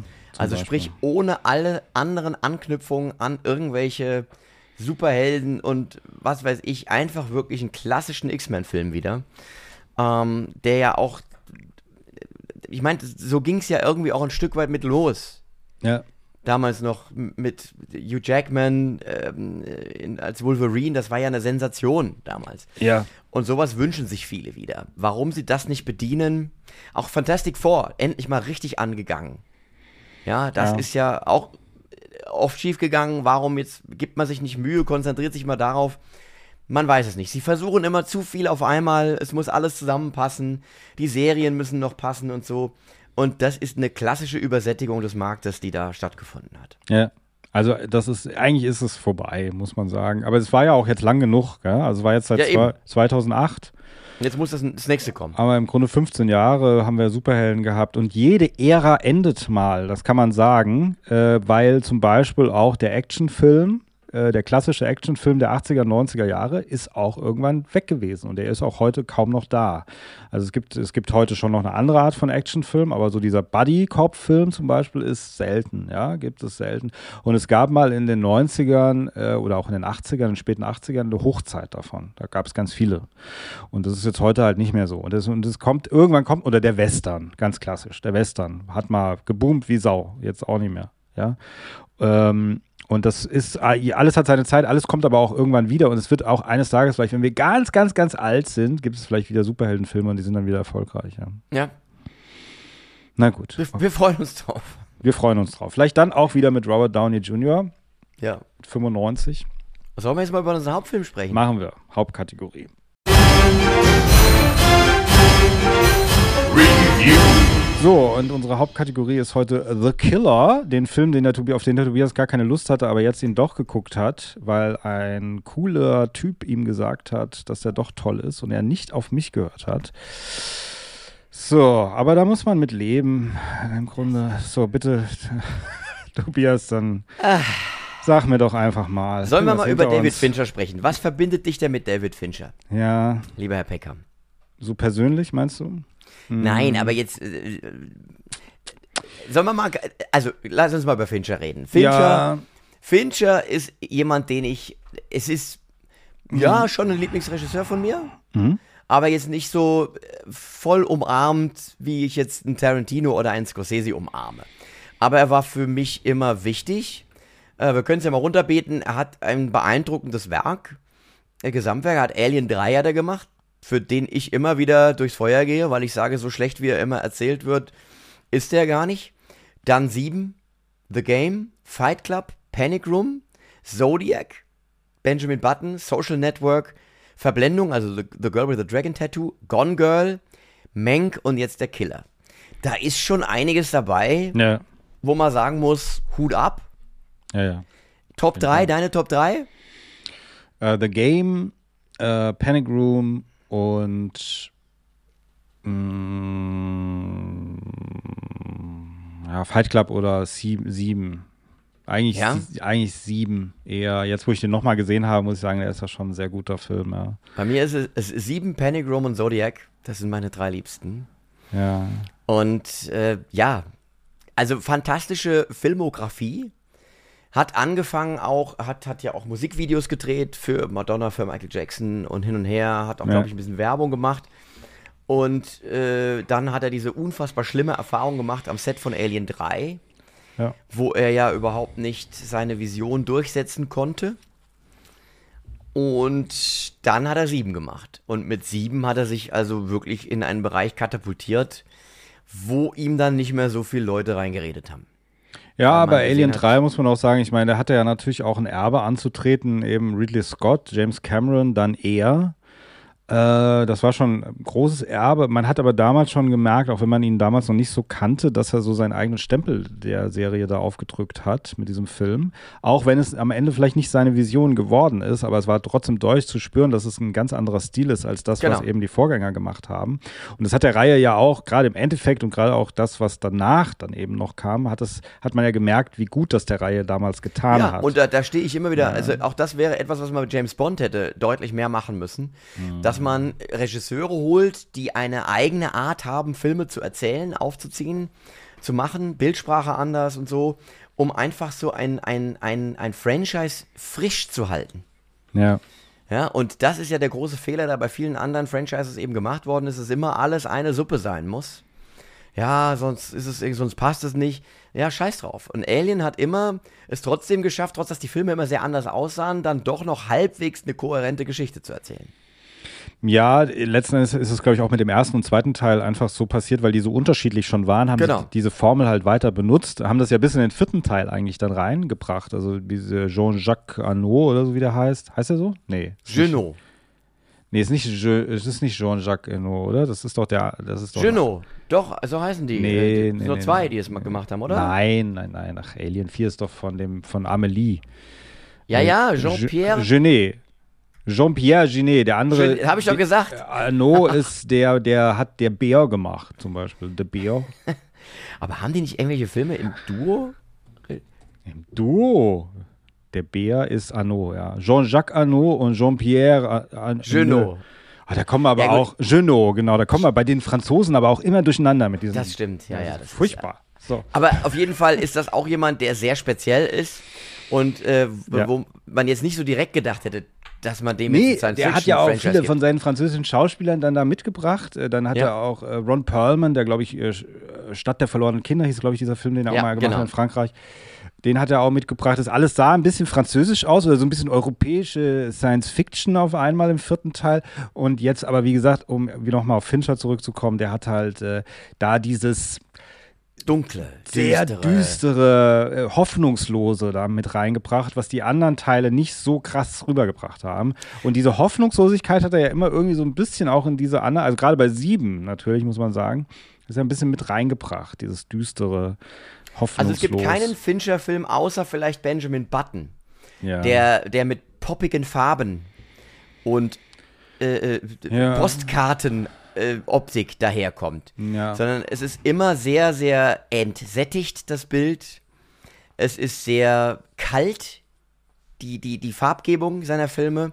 Ähm, und das ja, aber trotzdem ist, farbig. Also es ist eher so, es ist ja, genau. es ist ja, genau, also es ist nicht ganz. Aber eher so, so bläu, eher so ins bläulich-kalte. Ja, auch gelblich, als jetzt ins aber gelblich, so ein bisschen. Ja, aber jetzt nicht so das Warme. Es ist nicht so warm. Es ist nicht.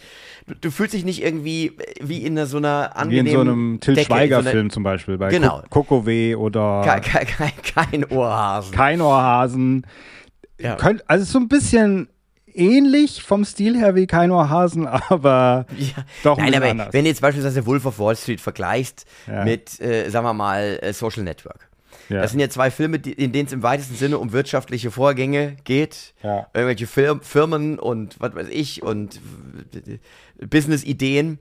Und äh, bei, bei Wolf of Wall Street, da, da poppt die Farbe nur so von der Leinwand runter. Also das ist alles bunt, das ist, das ist, äh, das, ja, ja. das lebt und so. Und äh, Social Network ist total zurückgenommen, ist fast wie ein Schwarz-Weiß-Film in Farbe.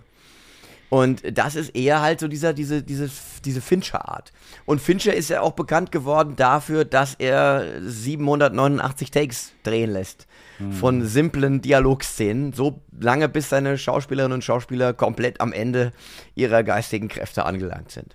Ja, das ist ja auch die ja, Geschichte. Also ich finde trotzdem, dass es natürlich, ey, Fincher hatte irgendwie so eine Hochzeit damals eben. Und ich finde, die Hochzeit hat nach Zodiac irgendwie aufgehört, finde das ich. Wahr. Ach, also ich, weil Social Network Social Network ist ein Riesenfilm bin ich mehrmals, und Gone Girl ist auch Gone Girl ist auch spektakulär. Also Social Network bin ich mehrmals eingeschlafen bei dem Film. Ich fand den unglaublich langweilig und ähm, könnte ihn mir nochmal angucken. Vielleicht finde ich ihn ja mittlerweile ein bisschen spannender. Äh, Gone Girl finde ich gut, muss ich sagen, aber es Ach, sieht nicht mehr super. so aus wie ein Fincher-Film. Also könnte auch ein anderer, auch äh, die, die, The Girl with a Dragon Tattoo sieht nicht mehr hundertprozentig aus wie ein das Fincher-Film. Das ist nicht wahr. Das, das ist absolut, ich habe ihn gerade geguckt. Das, ist, das, kann, das ja, kann rein ja. von, der, von der Optik kann das ein, eine Fortsetzung von, von sieben sein. Echt, findest du? Ja, total. Ja, also find das, das finde ich jetzt regnet echt eine ja zum Beispiel. Das für regnet. mich der, was, der Tiefpunkt. Was für eine These? Von, diese These, dass Fincher seine Hochzeit hinter sich hat. Was hast du gesagt? Hat, eine Schweinethese? Steile These. Ach, eine steile, steile, eine steile Schweinethese ist, dass, Schweine. dass Fincher seine, seine, seine Hochzeit hinter sich hat. Ähm, ja, ja, genau, weil, er hat seine Hochzeit hinter sich. Jetzt sagst du es auch. Nein, nein, nein, nein. nein. Ach so, hat er nicht. Sein Tiefpunkt war Benjamin Button. Das finde ich zum Beispiel gar nicht. Ich finde, der sieht zum Beispiel wieder aus ein bisschen wie ein Fincher-Film. Ja, muss ich sagen. Nee, finde ich schon. Naja, gut, also wenn man jetzt hier, also wir müssen da auch mal über die Fakten reden. Das ist ja jetzt nicht nur. Es geht Ach so, wenn du sagst, sind Fakten, wenn ich sage, sind Gefühle, oder was? Sind wir jetzt schon an der Stelle angelangt, oder was? Wir können nicht nur über deine Gefühle aber, sprechen. Aber mal ehrlich, alleine die Story, um die es geht, also Benjamin Button ist ja so ein bisschen so ein, ein elaborierter Forrest Gump. Klon. Ja, Benjamin ja. Button ist also auch so ein bisschen unangenehm, diese Idee, finde ich, ja. ja, mal ganz abgesehen davon, aber du hast letztlich zu tun mit einem interessanten Typen, äh, mit einem speziellen Typen, der irgendwie die Weltgeschichte ja, erlebt ja. und dem wieder Dinge ja. widerfahren da in der Weltgeschichte so irgendwie. Das ist ja so, deswegen dieses Forrest Gump-Dige liegt ja auch daran, dass, glaube ich, der Drehbuchautor Forrest Gump geschrieben hat, der Benjamin Button adaptiert hat. Echt? Das ist ja ursprünglich eine Kurzgeschichte oder sowas. Und auf jeden Fall, der ist nicht schlecht oder so, aber ist jetzt so in diesem ganzen Fincher-Universum für mich so das, das, das Schwächste. Mank, mit Mank kann ich auch nicht viel anfangen. Nee, den finde ich auch, da habe ich auch wirklich nur die erste halbe Stunde gesehen. Ja. Und der sieht zum Beispiel nicht genauso aus wie ein Fincher-Film, da kannst du jetzt aber nichts sagen. Ganz, nein, der ist ganz anders, das stimmt. Ja, und jetzt sind wir halt bei The Killer und dann lass uns doch mal auf The Killer eingehen. Der sieht du wieder aus wie ein Fincher-Film. Ja, und du mochtest ihn nicht. Doch, ich mochte ihn schon, aber ich fand ihn jetzt relativ unspektakulär. Da gebe ich dir hundert Prozent recht. Ja. Es ist ein Film, wo man sich so ein bisschen fragt, was jetzt genau Fincher gereizt hat, ja. diese doch sehr, ja, man muss das sagen, es ist eigentlich eine null acht fünfzehn Story. Ja. Es ist ja. von dem, worum es geht. Gut, jetzt kann man sagen, einige Filme von Fincher sind so, dass es eigentlich jetzt, also wenn du jetzt hier Panic Room nimmst, hat das natürlich einen interessanten Ansatz mit diesem, mit diesem Raum. Aber eigentlich geht es auch um eine klassische Kriminalgeschichte, um Einbrecher, aber, aber, die irgendwas haben ja. wollen und so, ja. Aber Panic Room ist spannend. Das stimmt, das stimmt. Und The Killer ist, nicht ist so, ja, und vor allem, es kam mir so ein bisschen vor, es gibt doch, vielleicht gibt es die heute immer noch bei der Bundesagentur für Arbeit, es gibt so diese Filme, wo, so, wo du so Berufe kennenlernen kannst.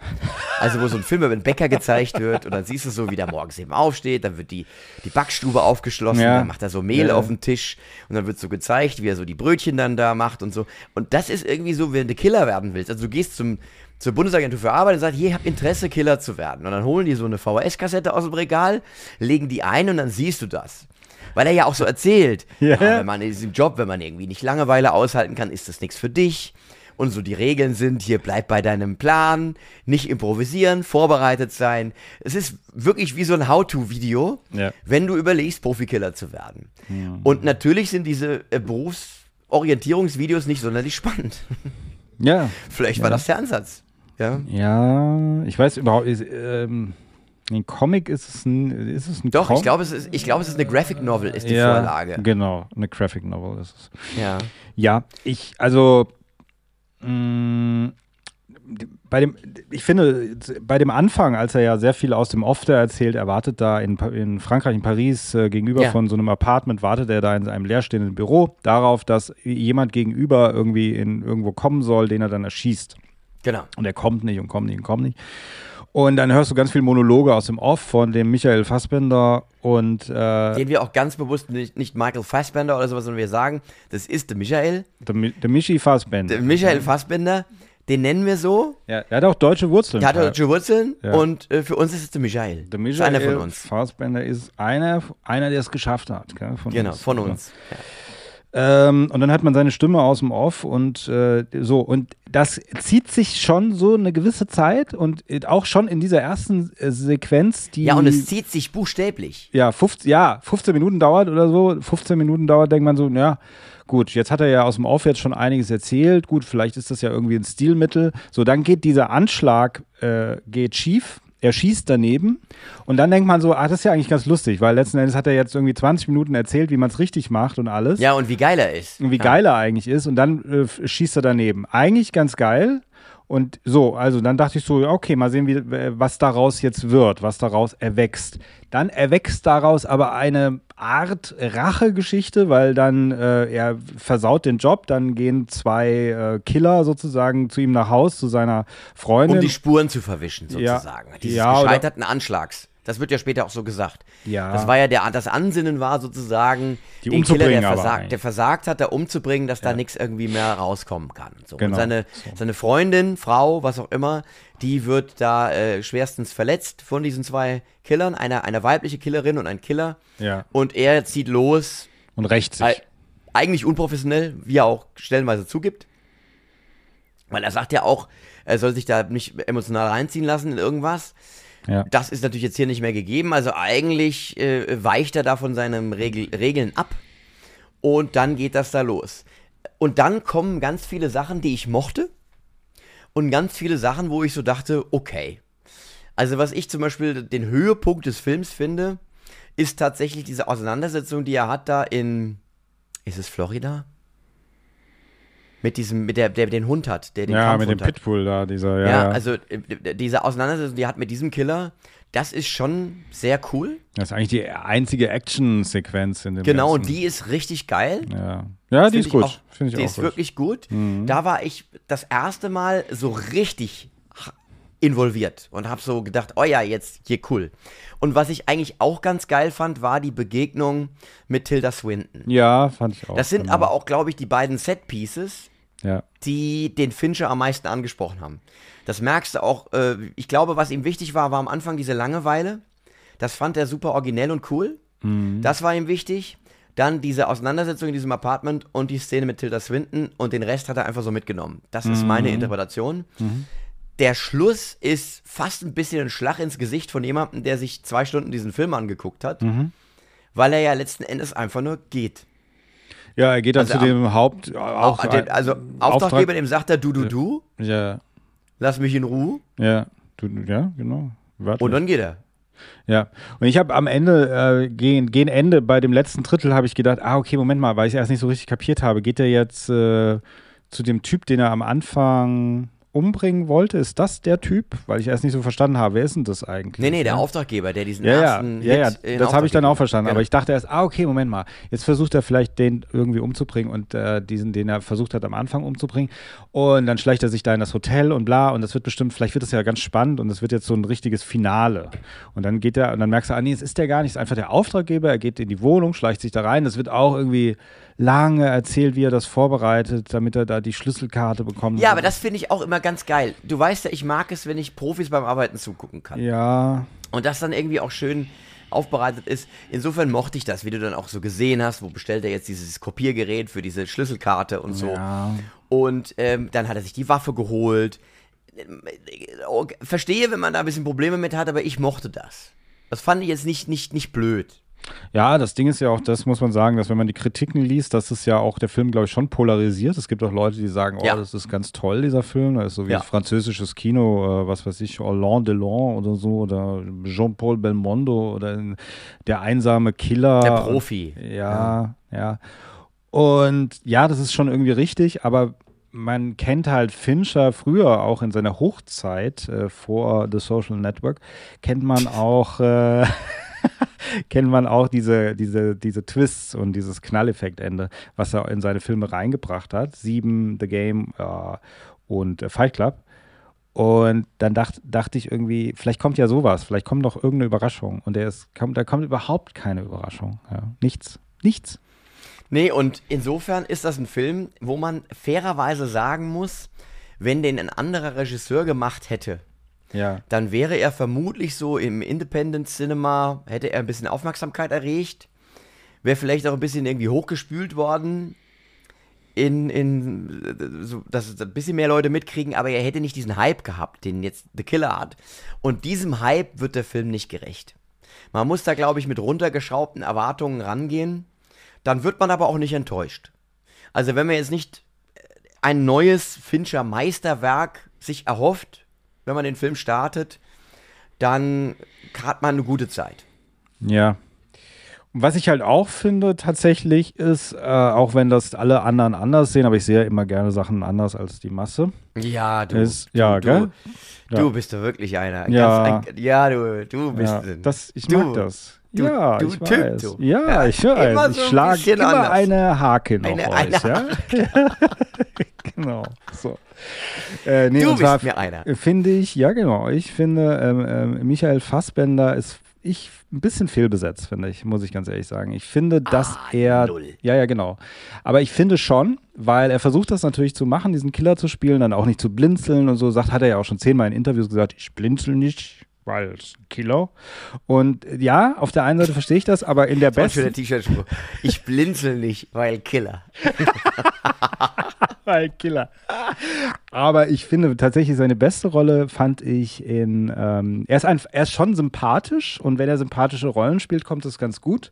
Weil er hat nämlich auch was nicht so Sympathisches an sich. Das heißt, wenn er so eine Rolle gespielt hat, wie zum Beispiel die von Magneto, dem, äh, dem jungen Magneto, ja. äh, da hat das perfekt gepasst, weil irgendwie hat er diesen bösen Vibe, aber er hat auch irgendwie sowas Nettes und das hat er bei The Killer natürlich nicht, sondern er, aber er ist natürlich trotzdem eigentlich der Gute in der Geschichte. Auf der anderen Seite ist er dieser eiskalte Killer. Und das nehme ich ihm nicht hundertprozentig ab. Und ich glaube, ich habe eine Kritik gelesen, da haben die gesagt, die hätten besser Tilda Swinton in die Hauptrolle setzen können. Ja, das wäre auch geil gewesen. Und das wäre, glaube ich, der bessere Film gewesen. Ja, ja da hast du recht. Sagen. Da gebe ich dir recht. Ja. Und Tilda Swinton ist auch sensationell. Ja, also jemand, äh, jemand, der an, der noch ein bisschen mehr Facetten da reinbringt als er. Er macht das, er ist, äh, ich glaube, auch ein zu kommerzieller Schauspieler dafür. Also er ist nicht so, weiß ich nicht, ob er so der Charakterkopf ist, so der er sein möchte. Ja, das äh, finde ich schon. Guck mal, Inglourious Basterds und sowas. Da, da ja, aber selbst da, selbst da muss man sagen, diese Rolle, die er spielt, ist ja super, aber das ist ja auch eigentlich eher eine sympathische Rolle, die er da spielt und äh, das macht er alles sehr, sehr gut. Und er bleibt auch in Erinnerung. Aber er versucht da nicht mehr zu sein, als er ist eigentlich in dieser Rolle. Was, was man aber dem Film jetzt wieder zugutehalten muss, er ist jetzt ein Film, der den Zuschauer in eine ganz seltsame Situation bringt. Weil du hast natürlich recht, die Identifikationsfigur, der ist natürlich der Protagonist, der am meisten, dem man folgt, der ja, ja. auch uns durch den Film führt mit dem Off-Kommentar. Ja. Aber er ist natürlich absolut kaltblütig. Also er bringt ja, ja selbst Menschen um, die es jetzt erstmal nicht, also jetzt kann man wieder die moralische Diskussion eingehen, welche, wer hat das verdient.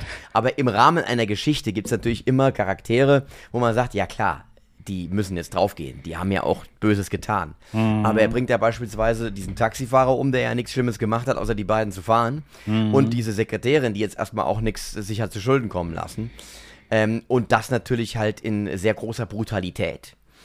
Und es ist demnach also kein strahlender Held, der uns da präsentiert wird. Und das macht der Film aber ja. konsequent. Aber irgendwie halt also, schon. Trotzdem dann ist er ja trotzdem der genau, Held. Also trotzdem hat er ein Happy Am- End für sich. Genau, erreicht. Mit dieser moralischen Ambivalenz lebt der Film und hält einen natürlich damit auch ein Stück weit auf Distanz. Das stimmt. Und somit wäre wieder so ein bisschen das, was Kritiker, Fincher, Kritikerinnen und Kritiker ihm immer wieder vorwerfen, dass er halt auch, äh, dass Emotionen bei ihm nicht so die große Rolle spielen und deswegen auch man mit den Filmen nicht so mitfühlt, weil sie halt eben sehr distanziert sind, sehr emotional entkoppelt, sehr sachlich und das ist auch wieder ein gutes Beispiel dafür, dieser Film. Ja, absolut. Also ja. ich würde, ich kann aber nicht sagen bei diesem Film, es ist wie ein, ein, ein Streaming-Film. Das würde ich jetzt dem Film Nein. zum Beispiel auch Nein. nicht, dass ich sage, ja gut, es ist halt auch ein Netflix-Film und so weiter, darf man nicht so viel erwarten. Das ist es nämlich nicht. Also man ich glaube, dass der auf der großen Leinwand auch geil aussieht. Ja, ja, das glaube ich auch. Das glaube ich auch. Ähm, ja. Das kann man dem Film nicht unterstellen. Er hebt sich schon ab, wenn man ihn sich anguckt, denkt man nicht, es ist ein Streaming-Film, sondern man denkt, es ist halt ein Fincher-Film oder es ist halt irgendein Kinofilm letzten Endes. Ja. Ähm, wird ja auch viel mit Musik da drin gemacht, gell? Es wird viele, viele Songs werden angespielt. Ja, also wer so. auf die Smiths steht, der wird mhm. bei dem Film seinen Spaß haben. Also da wird ja. die komplette, die Tom Clef, das komplette Best-of-Album. Ja, wird verbraten. Ja, ja. Das soll natürlich auch so eine Note sein in diesem Film und so. Also, ja, schwierig. Aber ich finde, also, ähm, es ist, äh, am Ende würde ich sagen, was soll das letzten Endes? Weißt du? So, was soll ja. das? Was soll das? Das wäre so mein Also, man Fazit, hat den Film ja. gesehen ja. und man fragt sich, ja, genau, wie du sagst, so ein bisschen warum. Ja, warum? Was und soll, das ist, was soll mir das, das, ist, das ist der klassische Style over Substance. Hm. Was ja immer ein bisschen Fincher-esque auch ist, dass er immer ein bisschen, dass natürlich, wie der Film gemacht ist, fast ein bisschen wichtiger ist, als das, was erzählt wird. Ja, ja, ja, ja. Wenn man jetzt mal fies formuliert, und das ist bei dem Film ganz ausgeprägt. Hm. Ja, schade, ich weiß gar nicht. Was macht Fincher als nächstes, weißt du schon? Soll ich mal ja. gucken? Okay. Äh, manchmal steht er an. Die Geschichte von Instagram vielleicht. Nein, es gibt ja auf der I M D B auch immer geplante Projekte. Ja. TikTok, die Geschichte von TikTok bevor, als bevor Thriller. Zwei Stück. Ah, und zwar macht er einen Fernsehfilm, Chinatown. Mhm. Mit Jack Nicholson? Vermu- vermutlich nicht. Also, äh, und Lange, Lange? Mhm. Dorothea Lange, äh, Lange ein, ein Fotojournalist, das ist ein Drama über ihr Leben. Soll er, aber auch produziert er nur, macht er keine, keine Regie. Mhm. Also Regie ist erstmal nicht geplant. Hm. Naja, gut. Doch, doch. Ja. Dangerous. The Short Films. Aha. Whatever that is. Hm. Also kein naja. groß, großes Projekt. Naja, nee, gut, Fincher ist halt, wie gesagt, einer eigentlich von denen, wo man sagt, ein neuer Fincher-Film. Haben wir ja auch zu Anfang gesagt. Vielleicht nicht in der ersten Reihe, wie Scorsese oder Tarantino oder so. Aber trotzdem ein Name, eine Größe. Ähm, deswegen eigentlich ja auch immer dann, man geht ja eigentlich in den Film wegen Fincher in erster Linie, muss man ja sagen. Wenn man sagt Fincher, dann sagt man, ah, okay, gucke ich mir an. Dann ist es nicht so, man sagt nicht, die Schauspieler sind nicht so, ich meine, also The Killer gucke ich auch eher wegen Fincher, nicht wegen Michael Fassbender. Ja? Der Michael ist zwar dabei, aber du hast recht, äh, Fincher ist das Aushängeschild. Ist halt das ja, Aushängeschild. Deswegen ist es natürlich, und das wird auch beim nächsten Film, den er macht, bestimmt so sein, dass man natürlich sich den trotzdem nochmal anguckt, weil man natürlich immer denkt, der kann eigentlich schon was und der kann einem schon was erzählen. So in erster Linie. Also nicht nur das ja. Stylische, sondern wirklich auch diese, was für Stoffe macht der. Und das war ja damals einfach bahnbrechend, was der gemacht hat. Ja? Und wir haben natürlich diese Erinnerung daran auch und sagen, ah, jetzt macht er wieder was. Und dann... Aber manche Regisseure bauen auch ab. Also gibt ja auch viele, die bauen einfach auch geistig ab oder künstlerisch, je nachdem, ja. So wie wir. Ja. Und ich finde, das ist eigentlich auch ein schönes Schlusswort, wenn du nichts mehr zu sagen hast. Ja, ich weiß auch gar nicht, ich kann mich gar nicht mehr erinnern. Ich habe schon so abgebaut. Ich weiß ja. gar nicht mehr, was ich als nächstes sagen wollte. Also dann, äh, lieber... Aber wir können, im Grunde können wir als Fazit ja. dieser Sendung heute sagen, kann man gucken. Ja. Ist mit Sicherheit kein schlechter Film. Aber wird einen jetzt nicht, ist nicht lebensverändernd. Nee, ist nicht lebensverändernd. Und ich glaube auch für junge Leute, die brauchen viel Sitzfleisch, um da das durchzustehen, glaube ich. Ja, das glaube ich auch. Die jetzt zum Beispiel Fincher auch gar nicht kennen. Die gucken sich das an und denken, oh ja, keine Ahnung. Also für mich war es wirklich ein Film, wo eigentlich Michael Fassbender die ganze Zeit durch äh, Flughäfenkorridore gelaufen ist und aus dem Off immer erzählt hat, wie hart sein Leben ist. Also das war eigentlich eher so, die, dieser ganze Film besteht nur, dass der da irgendwo läuft mit falschen Pässen und eine also Garage wir aufmacht. Festlegen, es ist eigentlich ein ambitioniertes Berufsinformationsvideo für den Beruf des, des Auftragskillers. Des Profikillers, genau. Ja. Ja. Genau, das machen wir. So, äh, genau, also so kann man es sagen. Das ist ein schönes Schlusswort, lieber Tobias. Und darf ich mich jetzt bei dir verabschieden? Weil ich habe mich ja schon... Nee, nee, wir verabschieden uns bei unseren Zuhörerinnen und Zuhörern. Ja. Und ja. bei denen, die zugeschaut haben auf YouTube, da kann man es ja auch sehen. Und dir, Vielleicht Chris, kann man es sehen. Ach, du meinst, ich mache es jetzt wieder online, richtig? Achtung, du wieder, und, ja, bitte? Und jetzt kommt's. Ja. Und dir danke ich dafür, ja. dass wir heute gemeinsam durch diese Sendung geführt haben. Ja, ich danke dir. Ich muss sagen, ich danke dir, dass du heute als mein Gast... Nee, Moment. Nee, das war... Nein, das, nein, nein, nein, nein. Dass wir heute gemeinsam... Komm. Dreh das Ding ab. Wir Ach so, hören uns ja. in zwei Wochen. Ja. Gemeinsam, Tschüss. ja. Gemeinsam. Ja. Tschüss. Ja.